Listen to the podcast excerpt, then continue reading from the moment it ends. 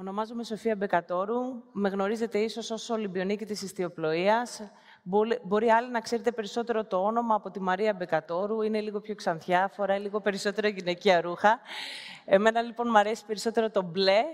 Βιδώνω, ξεβιδώνω πολύ καλά, συνήθως καλύτερα από τους άντρες και ασχολούμαι κυρίως με τα σκάφη. Φυσικά στο εξωτερικό αυτό υπάρχει και κυρίως για τους άντρες. Οι γυναίκες δεν υπάρχουν πουθενά, η καριέρα τους σταματάει κυρίως στα 28-30 χρόνια και μετά αναγκαστικά αφιερώνουν τη ζωή τους στα παιδιά ή κάνουν κάτι διαφορετικό. Ήμουνα η πρώτη Ελληνίδα σημεοφόρος. Μετά από 150 χρόνια Ολυμπιακών Αγώνων καταφέραμε οι Έλληνες να έχουμε και μία γυναίκα ως σημεοφόρο. Ήταν Σεπτέμβριος του 2019. Η Ολυμπιονίκη Σοφία Μπεκατόρου μιλούσε σε εκδήλωση της Καθημερινής στο Ίδρυμα Σταύρος Νιάρχος. Συγκινούμε λίγο γιατί μπροστά σας έχω τη δυνατότητα να εξομολογηθώ ότι ίσως αν κάποιος μπορούσε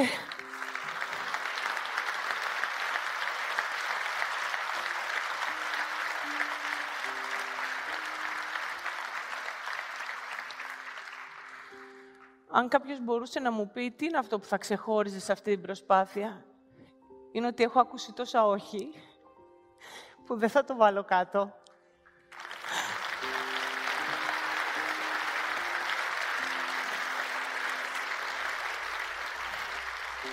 Η Ολυμπιονίκης εξηγούσε σε εκείνη την ομιλία τις δυσκολίες που συναντούσε στην καριέρα της, παρότι ήταν ήδη διακεκριμένη αθλήτρια, με ένα χρυσό μετάλλιο στη συλλογή της. Και ύστερα ένα χρόνο αργότερα ήρθε αυτό. Είναι προσωπικά πολύ σημαντικό που θα μοιραστώ μαζί σας σε μια εμπειρία ε, που είναι αρκετά δυσάρεστη, ε, έχει καθορίσει τη ζωή μου. Παρ' όλα αυτά, προκειμένου να διαφυλάξω την, την ε, υγεία και την προστασία άλλων παιδιών, έστω και αρκετά καθυστερημένα, αποφάσισα να μιλήσω ανοιχτά. Let's start to talk.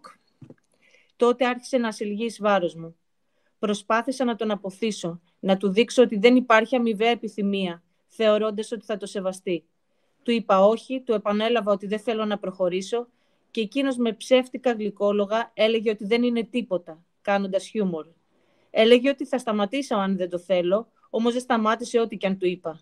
Στο μικρό και αθώο μυαλό μου, η μόνη λύση ήταν να σιωπήσω και να κάνω ότι δεν συνέβη. Από το 1999 μέχρι το 2019 στο διάστημα αυτό έχω πετύχει τις περισσότερες διακρίσεις για τη χώρα μας στην ιστιοπλοεία, έχοντας όμως χάσει το σημαντικότερο αγαθό ως προσωπικότητα, την αγάπη προς τον εαυτό μου.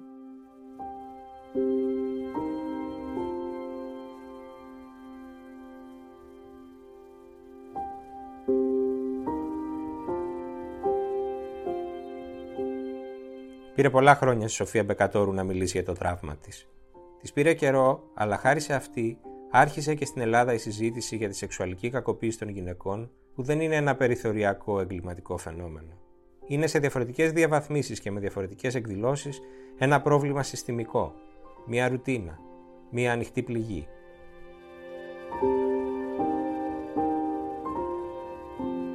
Τι πρέπει να περιλαμβάνει αυτή η δύσκολη συζήτηση; Είναι άξιοι προβληματισμού μόνο οι ή μήπως η αποκάλυψη της βίας είναι η κατάλληλη αφορμή για να αρχίσουμε να βλέπουμε τις πολλές μικρές προσβολές που υφίστανται οι γυναίκες στην καθημερινότητά τους, στο δρόμο, στο λεωφορείο ή στο γραφείο.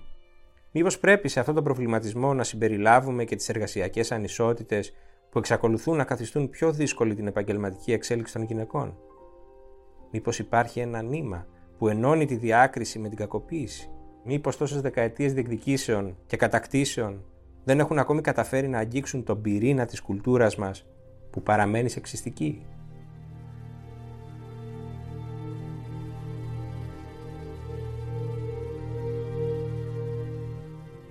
Κυρίες και κύριοι, είναι το Ράδιο Κάπα, το εβδομαδιαίο podcast της Καθημερινής. Είμαι ο Μιχάλης Τσιντσίνης και σήμερα θα προσπαθήσουμε να απαντήσουμε στα δύσκολα ερωτήματα που πυροδότησε η δημόσια εξομολόγηση της Σοφίας Μπεκατόρου. Δεν ήταν εύκολο να βγω να μιλήσω δημόσια για κάτι τόσο τραυματικό, έχοντας εισπράξει ε, όλα αυτά τα αισθήματα, τα συναισθήματα από τον κόσμο γύρω και ε, τα τόσο ενθαρρυντικά λόγια, αλλά και την αγκαλιά ουσιαστικά όλης της πολιτείας.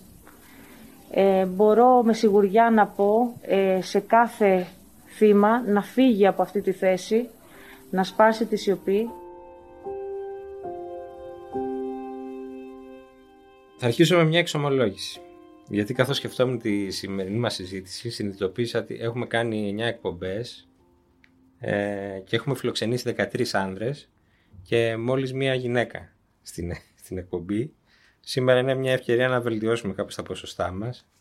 Έχουμε κοντά μας την κυρία Βίβιαν Στεργίου, συγγραφέα και υποψήφια διδάκτορα αστικού δικαίου και οφείλω να πω και μια πολύ δυνατή φωνή για τα δικαιώματα των γυναικών και στον τύπο και στα κοινωνικά δίκτυα που είναι πολύ ενεργοί. Και τη συνάδελφό μου στην καθημερινή, την κυρία Ξένια Κουναλάκη, αρχισυντάκτρια των Διεθνών Ειδήσεων, αλλά και εξάγρυπνη συνείδηση κατά τους σεξισμού στις σελίδες εφημερίδας και στον καθημερινό μας βίο εδώ. Λοιπόν, ήθελα να ξεκινήσουμε από τη βασική διαπίστωση που διαβάζουμε παντού ότι η καταγγελία της ε, Σοφίας Μπεκατόρου έχει πυροδοτήσει το ελληνικό κίνημα MeToo. Είναι έτσι; Είναι αυτό που βλέπουμε, δηλαδή με καθυστέρηση μια επανάληψη του φαινομένου που είχαμε να ξεκινάει από την Αμερική. Εγώ νομίζω ότι υπάρχουν και πολλά κοινά στοιχεία. Δηλαδή είναι αυτό που πάντα με ρωτούσαν γενικά τα τελευταία χρόνια τι θα γίνει, θα υπάρξει ελληνικό μητού, θα υπάρξει. Και έλεγα η πρώτη να Πώς μιλήσει. θα το όριζες το μητού, δηλαδή Είναι Ότι αυτό η είναι πρώτη δημόσια, ένα σοβαρή, συγκροτημένη καταγγελία η οποία στη συνέχεια ακολουθείται από πολλές άλλες και από μια θάλασσα ας πούμε, αντίστοιχων ε, καταγγελιών ε, για σεξουαλική παρενόχληση για- μέχρι και βιασμό όπως είδαμε. ότι αρχίζουμε ε, να συζητάμε κάτι που είναι πολύ διαδεδομένο στην ε, κοινωνική ζωή, αλλά που το κάλυπτε ένα πέπλο σιωπής μέχρι στιγμής. Είναι έτσι, Βίβιαν. Κάπως έτσι. Νομίζω ότι είναι μια συζήτηση για την πατριαρχία γενικώς. Όχι ντε και καλά μόνο για τους βιασμούς ή την κακοποίηση. Είναι μια συζήτηση που θέλουμε να εξαπλωθεί όχι μόνο Σίγουρα. πέρα από τα θέματα της βίας Ακριβώς. και στα θέματα των διακρίσεων, της εργασιακής ισότητας. Ναι, πέρα και από τα θέματα της σωματικής βίας και στην ψυχολογική βία. ε, σε όλα Ρωτάω, αυτά. γιατί υπάρχει μια αντίδραση ότι πώς ξαφνικά κάνουμε αυτό το άλμα και από, την, από το έγκλημα, από το βιασμό συζητάμε για το πώς κοιτάει κανείς ας πούμε, μια γυναίκα στο σανσέρ. Γιατί είναι άλμα; Η ίδια κουλτούρα είναι, νομίζω. Θέλεις λίγο να μας εξηγήσει την αλληλουχία; Ε, δεν λέω ότι το βλέμμα οδηγεί στο βιασμό, σίγουρα όχι, αλλά συνδέεται με την πατριαρχία όλο αυτό. Είναι η ίδια νοοτροπία. Και εγώ πιστεύω και επίσης το διαβάζω συνέχεια ότι α, τι, τι μας λέει τώρα αυτή, ας πούμε, δηλαδή εδώ η Μπεκατόρ μίλησε για βιασμό και η άλλη μας λέει για το τραύμα της στο ασανσέρ, το οποίο είναι φεδρό, αμεληταίο. Το πώς μια γυναίκα έχει βιώσει ένα τέτοιο περιστατικό είναι πολύ προσωπική υπόθεση. Δηλαδή δεν μπορείς εσύ να αποφασίσεις αν ήταν τραυματικό ή όχι. Γιατί πραγματικά, δηλαδή, αν ήταν μια πολύ σημαντική φιγούρα στη ζωή της, μια πατρική φιγούρα η οποία ε, άσκησε ψυχολογική βία πάνω της, ε, δεν είναι τόσο απλό. Δηλαδή δεν είναι ένα χούφτωμα στο ασανσέρ το οποίο πας μετά στο σπίτι και το ξεχνάς. Δηλαδή μπορεί όντως να είναι πολύ τραυματικό. Αυτό δηλαδή η απαξίωση και η εύκολη ε, ε, πώς το λένε, υποβάθμιση τέτοιων περιστατικών νομίζω ότι είναι πολύ άδικη γενικώς. Και πάντως είναι αυτό που λέει η Vivian ότι είναι εκφάνσεις ε, λιγότερο ή περισσότερο βάναυσες της ίδιας κουλτούρας που είναι κυρίαρχη παντού. Και αυτό που μας κάνει λίγο αντικείμενα, δηλαδή και στο ασανσέρ και αλλού. Ότι δεν είμαστε ίσοι ουσιαστικά, είναι έκφραση αυτής της ιδέας.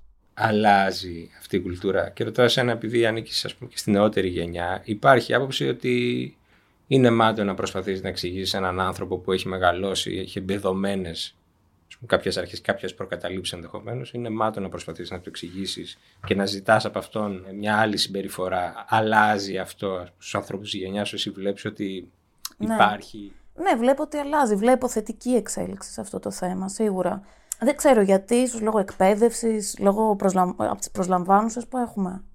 Νομίζω ότι αλλάζει και προς το καλύτερο σίγουρα. Και εγώ πιστεύω ότι είναι ένας ευρύτερος κοσ- κοσμοπολιτισμός, δηλαδή ότι βλέ- βλέπουν τα, παιδ- τα νέα παιδιά τι γίνεται έξω, βλέπουν πώς προχωράει η κοινωνία, ε, βλέπουν ας πούμε ότι η αντιπρόεδρος Αμερικής είναι γυ- μαύρη γυναίκα, ε, βλέπουν ότι αυτό που είπαμε, ακόμη και την Μπεκατόρου, δηλαδή παρακολουθούν τις εξελίξεις, συνειδητοποιούν, ε, δεν είναι αποκομμένα αυτά τα νέα παιδιά από τις ε, κοινωνικές εξελίξεις, ούτε στην Ελλάδα ούτε στον κόσμο, οπότε ε, αντιστοίχως ε, προσαρμόζονται.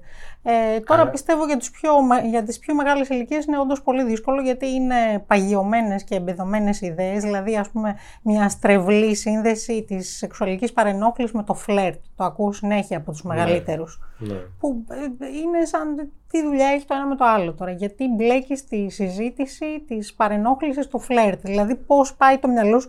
Δηλαδή, είναι, είναι στρεβλός ακόμη και ο τρόπος σκέψης. Το πώς πηδάει, πώς γίνεται ο συνειρμός από το ένα στο άλλο. Ο συνειρμός γίνεται γιατί ενδεχομένως μια συμπεριφορά πώς να το πω, προσέγγιση σεξουαλικής μπορεί να, να προσβάλλει, ας πούμε. Ναι, νομίζω ότι αυτό ακριβώς στα νέα παιδιά γίνεται αυτόματα. Δηλαδή... Ότι ξέρουν τα όρια. Ότι ξέρουν εκ των προτέρων. Έχουν μπει αλλού τα ναι, όρια. έχουν μπει αλλού τα όρια. Δεν έχουν περάσει 50 μισό αιώνα στη ζωή τους να θεωρούν ε, ότι το κάθε γυναικείο σώμα είναι κτήμα τους και ότι ε, όταν φλερτάρουν σημαίνει ότι μετά θα πάνε στο κρεβάτι με μια γυναίκα. Δηλαδή είναι αυτόματη η, η μετάβαση από το ένα στο άλλο. Ναι, είναι έτσι. Δικαιωματική θα έλεγα, όχι αφού καν αυτόματη. Δηλαδή ότι αφού έχει συμβεί αυτό, ναι. σημαίνει ότι θα καταλήξουμε στο κρεβάτι και ότι αν αυτό δεν συμβεί, ε, δικαιούμαι να εξοργιστώ. Εγώ το σκεφτόμουν αφορμή την υπόθεση στο Παλούδι, που οι, οι θύτες είναι και το θύμα, είναι παιδιά πολύ νέα, ήταν το θύμα. Και σκεφτόμουν ότι, δεν ξέρω, και ρωτάω τη Βίβιαν πάλι λόγω ηλικίας, ότι έχουμε αφήσει τη σεξουαλική διαπαιδαγώγηση των νέων παιδιών στο ίντερνετ και βασικά στο, στην πορνογραφία που είναι τελείως ελεύθερη στο ίντερνετ. Και ότι ίσως εκεί χρειάζεται, δηλαδή δεν πρέπει να πιστέψουμε στον αυτοματισμό της προόδου, ότι τα πράγματα από μόνα τους θα γίνουν καλύτερα. Τι λες, δηλαδή... Ναι. Όχι, σίγουρα συμφωνώ σε αυτό. Δηλαδή, όχι, δεν θα γίνουν αυτόματα καλύτερα. Δηλαδή, πρέπει να υπάρχουν στο σχολείο σχετικές ενημερώσεις. Πρέπει οπωσδήποτε να εκτίθενται τα παιδιά σε θετικό παράδειγμα για να μην έχουμε το παλούδι ξανά. Ναι, δεν αρκεί σίγουρα το ίντερνετ και τα social media. Ε, σίγουρα όχι. Τι θα έλεγες ότι χρειάζεται; Απλώς θεωρώ ότι και οι μεγαλύτεροι. Εγώ δεν συμφωνώ τόσο με το ότι οι μεγαλύτεροι απαλλάσσονται. Δεν ξέρω. Δηλαδή, ναι. ωραία, ήσασταν 50 χρόνια κυρίαρχοι. Τώρα, αν δουλεύετε μαζί μας, πρέπει να αλλάξετε. Ε, όχι, εγώ δεν λέω ότι απαλλάσσω. Απλώς ότι είναι πιο δύσκολο να αλλάξω. Και άλλωστε, Σίγουρα είναι δύσκολο, η, αλλά πρέπει. της διαπαιδαγώγησης δεν μπορεί παρά να είναι η μεγαλύτερη. Έτσι, δεν είναι. Ναι, και στην Ελλάδα οι μεγαλύτεροι άντρες έχουν και όλες τις θέσεις εξουσίας. Οπότε παίζει ρόλο αυτό. Πρέπει να συμπεριφέρονται αλλιώς, όσο δύσκολο και αν τους είναι πρέπει να το κάνουν. Έχει γίνει η συζήτηση αυτή γιατί το θυμήθηκε τώρα, γιατί υπάρχει πάντα αυτή η χρονική απόσταση μεταξύ του συμβάντος και της καταγγελίας. Πώς βοηθάμε ε, τις γυναίκες να μιλήσουν; Γιατί είναι ωραίο το σύνθημα να λέμε ξεπεράστε το φόβο, αλλά όταν εξαρτάσαι επαγγελματικά ας πούμε από κάποιον, πρέπει να υπάρχουν και ρίσματα έτσι, θεσμικά και κοινωνικά για να μιλήσεις. Δηλαδή πρακτικά πώς μπορούμε να βοηθήσουμε τα θύματα της κακοποίησης να, να καταγγείλουν ε, αυτό που τους συνέβη. Ε, καταρχάς, εγώ νομίζω πρέπει να νιώσουν μια ασφάλεια, ότι δεν θα απολυθούν, για παράδειγμα, αν πούν ότι τις κακοποίησαν. Ε, ότι δεν θα στιγματιστούν, επίσης, που δεν ξέρω αν στην Ελλάδα είμαστε σε αυτό το σημείο ε, πρόοδου.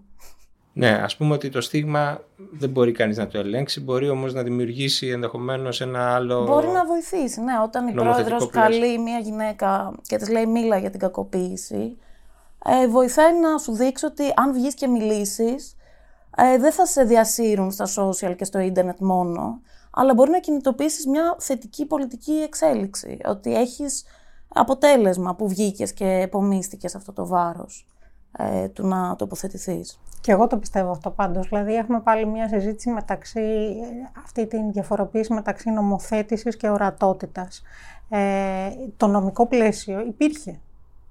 Ναι, δηλαδή εκεί ήταν. Υπάρχει. Μπορείς και, να απευθυνθείς. Και νομίζω και, να... και ορισμένες εξειδικευμένες υπηρεσίες ναι. που παρέχουν υποστήριξη. είναι ανενεργές. Δηλαδή ποιος, ποιος θα πάει, γιατί; Ενώ τώρα με αυτό που έγινε με το συμβολισμό της ε, Προέδρου της Δημοκρατίας, που και εγώ θεωρώ ότι είναι πάρα πολύ σημαντικό, και τη διακομματική ε, συμπαράσταση στην Πεκατόρου, όχι μόνο ο Κυριάκος Μητσοτάκης και Τσίπρας και Λυπή και όλες οι εφημερίδες και ο τύπος. Ε, θεωρώ ότι αυτό είναι πάρα πολύ σημαντικό, δηλαδή ο συμβολισμός να έρχεται πάνω στο θεσμικό πλαίσιο ουσιαστικά και να δίνει ας πούμε σε, σε θύματα ε, αυτό, τέτοιων περιστατικών βήμα και ορατότητα και να μπορούν, βλέπετε τώρα τι γίνεται, δηλαδή βγαίνει, βγαίνουν γυναίκες οριδών και καταγγέλουν. Ε, τα, τα περιστατικά... Αυτό το σοριδόν όμως δεν κρύβει και ένα κίνδυνο ότι μπορεί να παρασυρθούμε σε ένα κοινωνικό κλίμα που θα οδηγήσει σε στιγματισμό ανθρώπων συλλήβδιν σοριδών που είπες και εσύ, χωρίς τις εγγυήσεις που πρέπει να προστατεύουν το τεκμήριο της αθωότητας. Δεν υπάρχει αυτός. Δεν ξέρω βέβαια τι λες εσύ. Εγώ δεν το πιστεύω αυτό. Δηλαδή αυτό που λένε ότι θα φτάσουμε στο άλλο άκρο. Ε, όχι, δεν νομίζω. Δηλαδή, αν όλες οι γυναίκες έχουν κάτι να πούν για αυτό το θέμα, Α ακουστούν, τι θα πάθουμε. Δηλαδή, τι θα μας συμβεί ως κοινωνία άμα ακούσουμε αυτές τις ιστορίες; Αν δούμε τις κοινωνίες που προηγήθηκαν, έχουμε δει και υπερβολές. Δηλαδή έχουμε δει να εξωστρακίζονται άνθρωποι, να ε, διακόπτεται η επαγγελματική του σταδιοδρομία και στο τέλος να αποδεικνύεται ότι η καταγγελία ήταν υπερβολική. Δεν, δεν λέω τελείως ανεδαφική, αλλά ότι κάποιος ας πούμε αντιμετωπίστηκε ως βιαστής ενώ απλώς ήταν ένα, μια παρεξήγηση. Δεν ξέρω τι.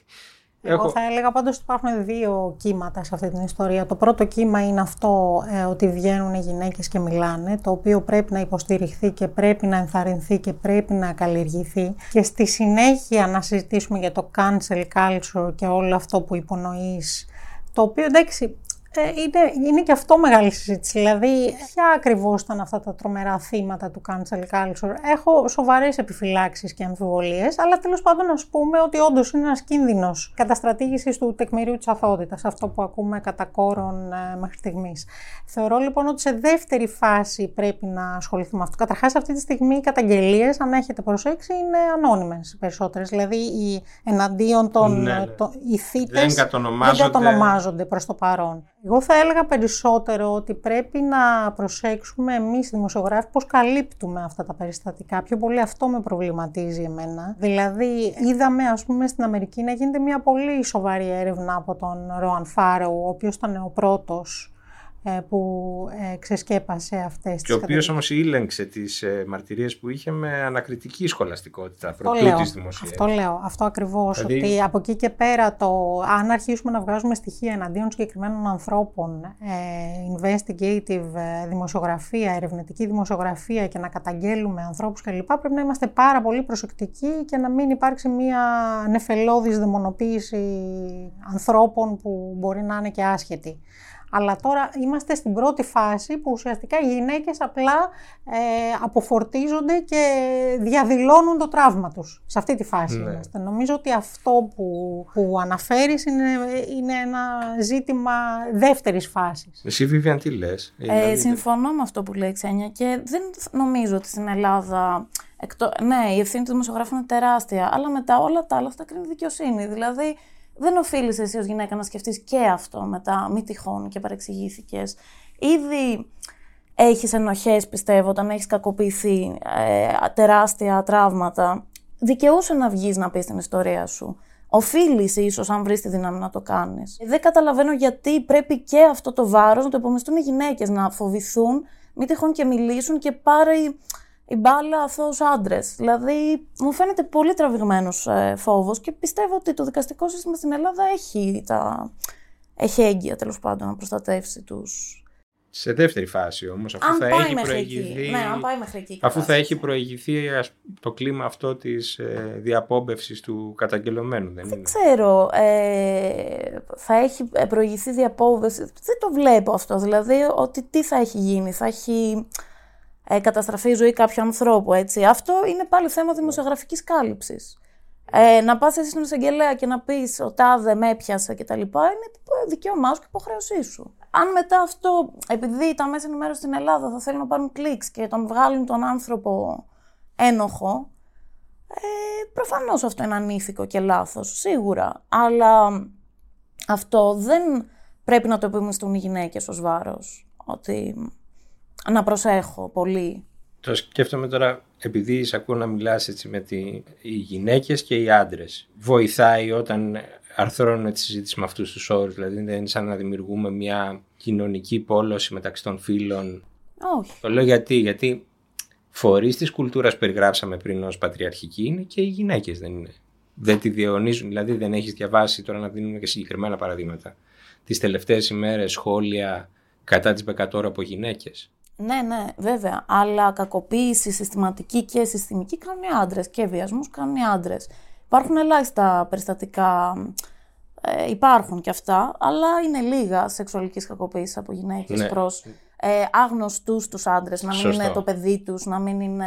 Όχι, εγώ αναφέρομαι κυρίως στο Οπότε ζήτημα γι' αυτό το λέω έτσι. αν ο μακροπρόθεσμος στόχος είναι να στρέψουμε, δηλαδή να, να διαλύσουμε τα, τις προκαταλήψεις που οδηγούν σε τέτοιες ας πούμε σεξιστικές συμπεριφορές, εκεί υπάρχει διαχωρισμός μεταξύ ανδρών και γυναικών, δηλαδή ε- εκεί ο διαχωρισμός θα πρέπει να είναι μεταξύ των ανθρώπων που θέλουν να αλλάξουν τα πράγματα και εκείνων που έτσι δεν είναι ξένια. Απλώς υπάρχει και λίγο αυτό το πρόβλημα της ε, απουσίας εμπειρίας εκ μέρους των ανδρών. Ότι μιλάνε λίγο σαν να- για ένα πράγμα το οποίο είναι επιστημονική φαντασία για αυτους Δηλαδή δεν, δεν μπορούν Ότι να το δεν έχουν συλλάβουν. το βίωμα. Δεν έχουν, Δεν το, έχουν το βίωμα βίωμα. καθόλου. Και γι' αυτό ίσως όση ενσυναίσθηση και να έχουν, όση προσπάθεια ταύτισης και να κάνουν κλπ. Τους είναι πάρα πολύ δύσκολο κατά τη γνώμη μου ε, να, να, να μπουν στη θέση μας. Ξέρεις, δηλαδή αυτό το...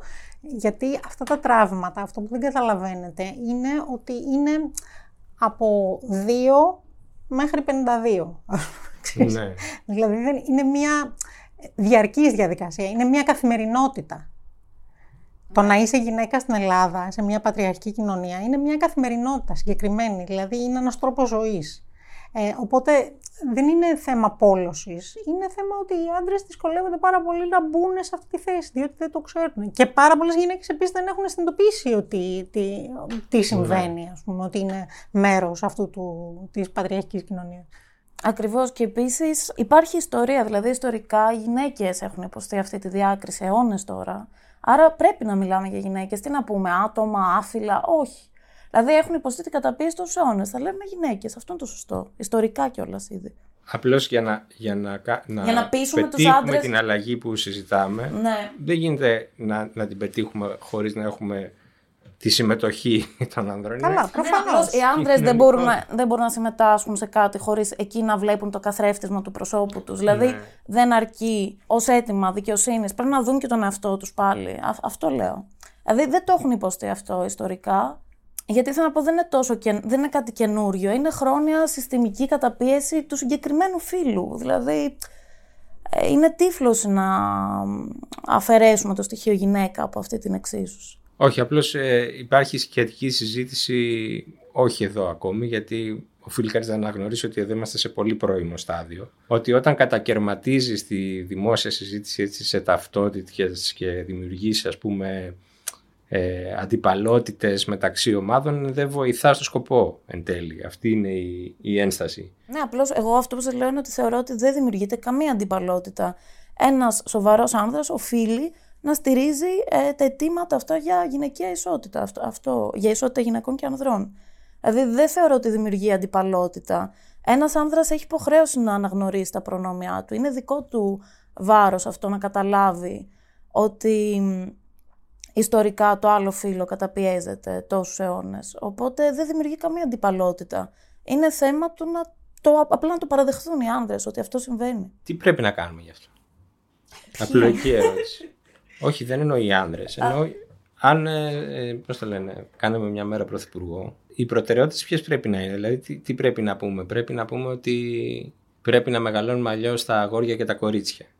Έτσι, γιατί εγώ επιμένω δεν είναι μόνο θέμα. Είναι και το πολιτισμικό λογισμικό που εγκαθιστάς και στα κορίτσια, έτσι, που έχουν μάθει να συμβιβάζονται ενδεχομένως με τέτοιες συμπεριφορές. Και... Ε, αλλά αν αφήσουμε αυτό στην άκρη που είναι το μακροπρόθεσμο και το πολύ το απότερο, ας πούμε, τι πρέπει να κάνουμε αύριο το πρωί; Ε, το προφανές είναι αυτό, δηλαδή να, να υπάρχουν 50% στο, ε, γυναίκες στο Υπουργικό Συμβούλιο. Δηλαδή πόσο δύσκολο είναι αυτό. Αυτονόητο είναι. Και ε, ξέρω εγώ, μπαίνουν τρεις παραπάνω και χειροκροτάμε και λέμε μπράβο. Ξέρω εγώ, έβαλε και τρεις γυναίκες παραπάνω. Ε, wow, τέλειο. Ε, αυτό είναι κάπως κομικό αν το σκεφτείς. Δηλαδή... Ε, δεν το, δεν το, εγώ προσωπικά δεν το θεωρώ κομικό γιατί νομίζω ότι η κακοποίηση και η προκατάληψη είναι μια μορφή κατάχρησης εξουσίας. Οπότε αυτός που έχει την εξουσία στα χέρια του, δηλαδή αν η εξουσία ήταν μοιρασμένη θα είχαμε και πολύ λιγότερα περιστατικά τέτοιας καταπίεσης, δεν συμφωνείς; Ναι, έτσι πρέπει να είναι. Εγώ πιστεύω ότι μια λύση θα ήταν και στους εργασιακούς χώρους να είχαμε περισσότερες γυναίκες, να υπήρχαν ε, στα δούσου ποσοστώσεις. Ε, θεωρώ ότι θα βοηθήσει πάρα πολύ. Ναι, να μην έχεις και τόσο οικονομική εξάρτηση έτσι, από το αφεντικό, τον άντρα αφεντικό. Και επίσης και εγώ είμαι υπέρ των ποσοστώσεων. Καλά έκανες και το ανέφερες, γιατί υπάρχει πάρα πολύ μεγάλη συζήτηση κατά πόσον είναι σωστό ξέρω, να υπάρχουν ποσοστώσεις κλπ. Είναι, κατά τη γνώμη μου, είναι ένα αναγκαίο μεταβατικό κακό. Μέχρι ε, οι γυναίκες να πιστούν ότι μπορούν και αυτές ε, να συμμετέχουν ισότιμα σε ανώτατες θέσεις κλπ. θα πρέπει να γίνει διανόμου, ξέρεις, δηλαδή έτσι, μπακάλικα.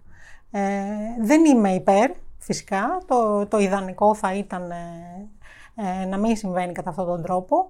Αλλά όταν έχεις τον Πρωθυπουργό της χώρας να σου λέει ε, δεν βρήκα ε, 10 γυναίκες να ενδιαφέρονται για την πολιτική κλπ. Ε, όταν, όταν αυτό πρέπει, πρέπει να κόψει το κεφάλι του και να βρει, ε, νομίζω ότι είναι ένα, ένα μέτρο, ένα, ένα εργαλείο τέλος πάντων προς την κατεύθυνση της ισότητας. Είναι της μόδας να ρωτάνε οι δημοσιογράφοι, τις γυναίκες αυτές τις συζητήσεις αν έχουν πέσει οι ίδιες θύματα κακοποίησης. Εγώ δεν θα ρωτήσω αυτό, γιατί πιστεύω ότι θα έπρεπε κανείς ταυτόχρονα να εστιάσει και στη, στις πιο ήπιες περιπτώσεις, το λέω εντός εισαγωγικών το ήπιες, προσβολών που μπορεί να δεχτεί μια γυναίκα στην καθημερινότητά της. Οπότε θα ήθελα να μου δώσετε ένα παράδειγμα τέτοιο η κάθε μία ως βίωμα. Δηλαδή κάτι που αυτός που κάνει την προσβολή δεν το διανοείται καν ότι μπορεί να είναι ενοχλητικό ή τραυματικό. Πάντως, ε, δεν χρειάζεται καν να είναι ενοχλητικό. Δηλαδή, αρκεί και απλά να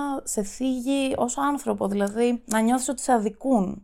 Μπορεί εσύ ως γυναίκα να έχεις αντιστάσεις εσωτερικές και την ψυχολογία να το ξεχάσεις αλλά αυτό δεν σημαίνει ότι αυτός που το είπε δεν αδίκησε εκείνη την ώρα, δεν σε υποτίμησε. Δηλαδή, αυτό απλά θα ήθελα. Πες με ένα Εγώ αυτό που είχα κατά νου, ε, από εκείνη την ώρα δεν με είχε πειράξει τόσο, αλλά μετά λέω, όπα, τι με ρώτησαν. Ήταν όταν ήμουν τέταρτο έτος στην νομική, που ε, σε μια συνέντευξη σε δικηγορικό, με ρώτησαν αν σκοπεύω να μείνω έγκυος. Γιατί, ε, πω, πω, εδώ τώρα έχουν μείνει όλες, ε, όλες παντρεύτηκαν, όλες κάνουν παιδιά, δεν αποδίδουν σαν να είναι δεν ξέρω κι εγώ τι, δεν αποδίδουν όσο θα θέλαμε. Ε, ήταν άντρας αυτός που ήταν εκεί ο, ο partner. Ε, έκανε αυτή την ερώτηση, του βγήκε τελείως αυθόρμητα. Δηλαδή πιστεύω ότι ο ίδιος δεν θυμάται καν ότι το είπε. Ε, με έκανε να νιώσω τελείως ότι είμαι το σώμα μου. Είμαι μια... Μηχανή αναπαραγωγής. Ναι. ναι. Ε, και φυσικά μετά το σκέφτηκα και λέω, όπα, εγώ γιατί απάντησα όχι σε αυτή την ερώτηση; Και δεν του είπα, δεν ξέρω. Τι λες, ρε, κάτι δεν, δεν το έχω σκεφτεί και δεν Ναι. Όχι, έπρεπε να του πω, σε άλλη χώρα, λάθος ερώτηση. Δεν δικαιούστε να το ρωτήσετε αυτό. Δηλαδή, είναι φάουλ, δεν το ρωτάς αυτό. Δεν κάνει να το ρωτήσεις. Και μια γυναίκα ίσως να μην το ρώταγε, πιστεύω. Δεν, δεν νομίζω ότι θα έλεγε. Mm, Θες να κάνεις παιδί, για πες. Έτσι, πονηρά. Ε, αυτό. Ε, πολύ, πολύ υποβιβαστικό προφανώς. Ξένια. Ε, με ευνηδίασες τώρα, σκέφτομαι.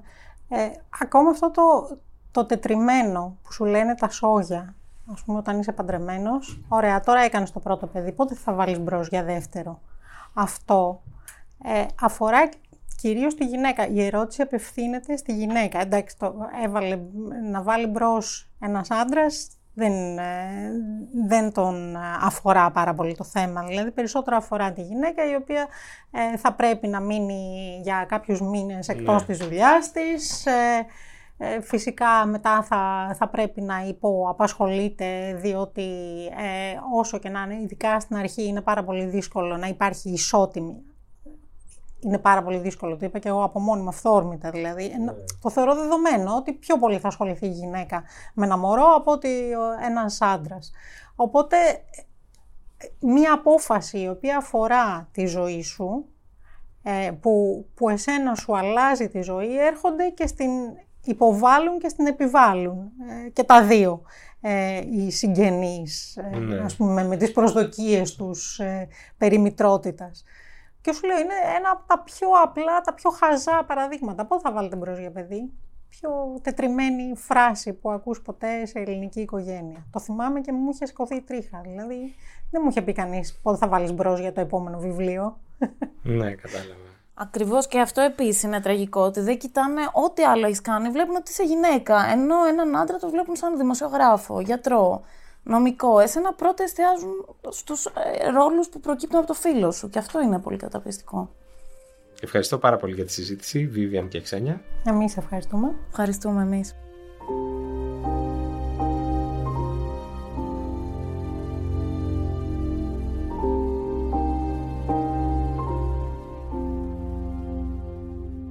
Η συζήτηση αυτή δεν τελειώνει. Η κυρίαρχη κουλτούρα δεν αλλάζει από τη μια μέρα στην άλλη. Αλλά αυτό δεν σημαίνει ότι δεν πρέπει να προσπαθήσουμε.